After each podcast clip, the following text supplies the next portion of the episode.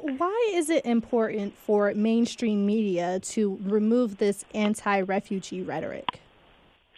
I think that they need to be much more balanced. All you hear is the hate rhetoric. Uh, you don't talk about um, the actual process that they have to go through. And what's happening is that it's leading to violence.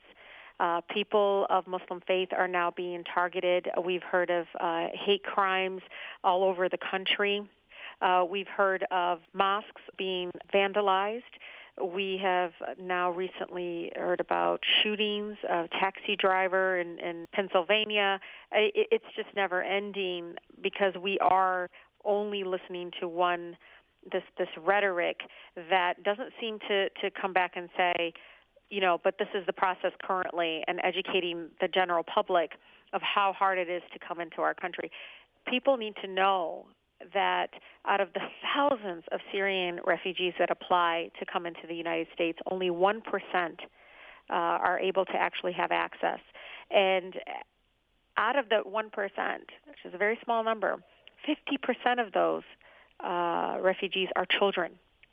And we lose a tremendous amount of credibility. We believe this is a global crisis. And when the international community, including France, opening their doors for 30,000 refugees, and we're coming back and saying, no, we don't want any, and we were only going to be taking in 10,000 refugees. When we do that, we lose credibility in the community, but we also are allowing this kind of divisive approach, this uh, un-American uh, policy uh, to move forward. We're just this is not who we are, and we can't allow fear to drive uh, this conversation to drive uh, um, our values because, in essence, we jeopardize who we are in the release that I read, um, it mentioned that uh, it would be dangerous for the U.S. to close the doors on Syria's, Syrian refugees. Uh, can you explain that? I mean, there's a d- different levels. I mean, one, jeopardizing our core American values of who we are, losing credibility in the global, in the international community, as many of them are opening their doors. We're closing our doors, isolating ourselves yet again.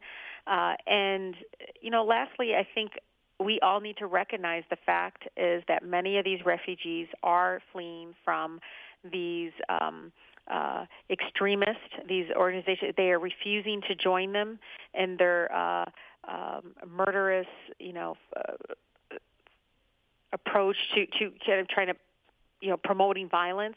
And they're fleeing from the same people that we're all fearful of, and we're closing our doors. It's extremely dangerous by throwing them back into their arms.